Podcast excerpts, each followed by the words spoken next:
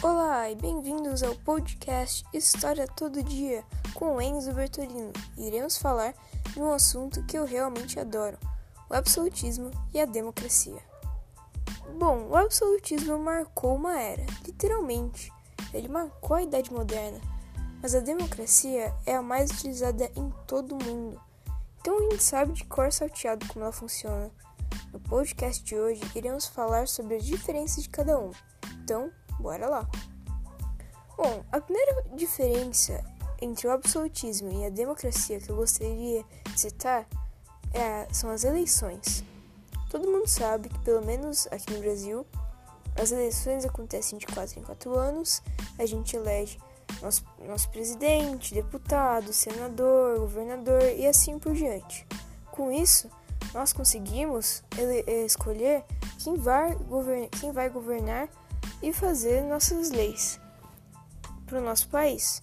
Então, é uma coisa muito importante.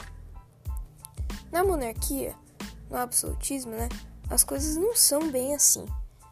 Não existe eleição no absolutismo. Quem manda mesmo é o rei. Ou seja, o rei que estiver lá, só o filho dele, mais velho, que vai governar seguindo né, a progenitura, essa coisa de, de família, todas essas coisas. E o povo, ele não tem chance de eleger o seu presidente ou prefeito, seja lá o que for. Quem governa no absolutismo é apenas o rei e ponto.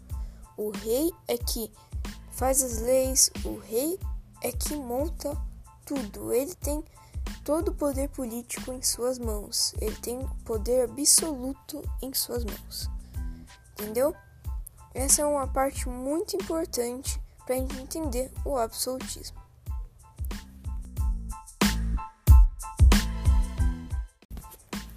Bom, outro ponto que dá pra gente citar é a economia.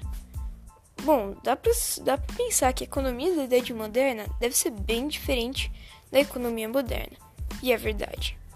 A economia moderna, né, de 2020, vai dos anos 2000, atualmente tem o Banco Central, tem imposto, tem todas aquelas coisas que a gente sabe pelo dia a dia, né? Mas e a economia da Idade Moderna? Onde a gente estava começando a conhecer o nosso mundinho, né? Onde a gente estava começando a ver que existiam outros lugares. A gente estava começando a, a, ver as grandes navegações. Como era a economia nisso? Bom, a economia do absolutismo era o mercantilismo.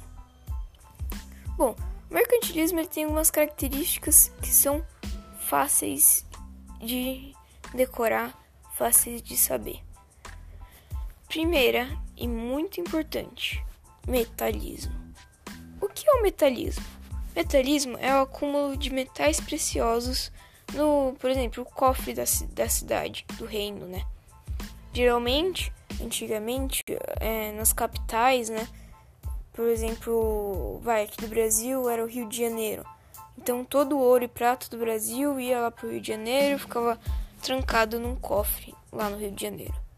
É basicamente isso. É como se você tivesse um monte de moedas e guardasse num, num cofrinho e ficasse lá e você não quer gastar, porque aí você vai perder e vai ficar com menos moedas. Entendeu? É basicamente isso. Outra característica, balança comercial favorável. O que é essa balança comercial favorável? Simples. Se tem mais recurso entrando no país do que saindo, aí você tá num superávit, ou seja, tá, tá indo bem, não tá em dívida, é, tá entrando mais coisa, não tá saindo muito. Isso é bom, isso é uma coisa boa. E tem também o déficit. Mas o que é o déficit? Quando sai mais do que entra. Aí já é ruim. Aí você está perdendo é recurso, está perdendo ouro, está perdendo prata. Isso não é bom nessa época, não é nada bom. Bom, tem outra característica que é o protecionismo. O que é o protecionismo? É a cobrança de taxa sobre produtos estrangeiros. Isso tem atualmente, só que tem outro nome.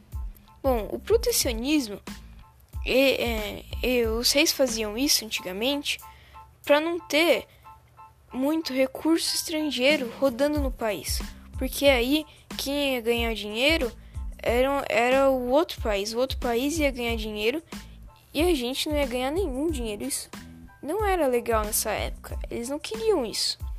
Então eles cobravam uma taxa sobre produtos estrangeiros para assim não venderem produtos estrangeiros no país, no reino, né? Bom, tem também o colonialismo. O que é o colonialismo? Ah, é bem simples na real. Só você pensar Brasil, colônia e Portugal. Bom, no Brasil colônia, né, na época de Brasil colônia, tudo que era do Brasil, todo recurso, ouro, prata, é, diamante, qualquer metal, mineral, é, madeira, tudo, tudo, tudo que era do Brasil era de Portugal. Ou seja, basicamente também não era nada do Brasil, assim explicitamente, né? Era tudo de Portugal. Todos os recursos que vinham do Brasil era para ir para Portugal. Se for para outro lugar é porque ele foi roubado por piratas, que justamente os piratas eles estiveram nessa época, justamente porque outros reinos, por exemplo, vai, o, a Espanha sabia que tinha um carregamento de madeira do Brasil indo para Portugal, contratou bandidos, pegaram um navio e foram assaltar o, o barco, pegar essa madeira e levar para para Espanha. E assim os piratas, né, que eram os bandidos, ganharem alguma coisa. Então, eram seis que contratavam os piratas praticamente, né? Bom, outra coisa que basicamente é, foi mais inglês, né, dos ingleses, foi o industrialismo, que aí já é na, na, reforma, na, na Revolução Industrial, que aconteceu principalmente, né, no final da época do, da Idade Moderna, né, mas aconteceu lá, e aconteceu basicamente, em, em grande parte, lá, é, lá na Inglaterra, né, então o industrialismo inglês, ele entra nisso porque foi uma importante renda da Inglaterra nessa época. Então, entra nessa parte. Agora vamos falar de um assunto que é discutido até os dias atuais: liberdade de expressão e religiosa. Como todo mundo sabe, liberdade de expressão é aquele direito de você poder se manifestar, você poder ir para uma, por exemplo, uma manifestação, de você poder mostrar as suas ideias. Isso é liberdade de expressão. E também tem a liberdade religiosa. Liberdade religiosa é o seu direito de poder escolher qual religião que você quer. Por exemplo, se eu quero ser muçulmano, se eu quero ser católico, se eu quero ser é, budista, eu tenho esse direito, eu posso fazer, eu posso ser de qualquer religião. Isso tem no Brasil, tá? Tá na Constituição isso. A gente tem cada brasileiro tem direito a ter liberdade de expressão e liberdade religiosa, tá bom? Agora, é, vamos falar da, da liberdade de expressão e liberdade religiosa no absolutismo, e, que na maioria dos reinos, né, é uma coisa que mal existia. Você é, você pode perceber que, por exemplo, na França, você não tinha direito de fazer uma manifestação contra o rei. Se você fizesse isso, é total desrespeito contra o rei e você possivelmente ia para forca, é, para guilhotina, algo do tipo. Você ia ser morto porque é uma, uma, um absurdo. Sim, você não pode. E liberdade religiosa é, também em, em vários re, reinos também você não tinha essa liberdade. Você não podia é, é, ser católico se o rei fosse muçulmano, muçulmano. Você tinha que ser da religião do rei.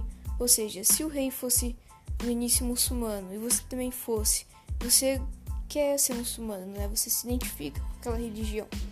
Só que aí o rei de repente ele muda e agora quer ser católico. Aí você também vai ter que se mudar para o catolicismo, que é uma coisa que não é legal, assim, não é uma coisa boa, né? Ninguém gosta de mudar assim de religião porque outra pessoa teve uma ideia diferente. Não é assim, né? Ninguém gosta disso. Nos dias atuais, isso é um absurdo, mas na idade moderna era uma coisa um pouco mais normal.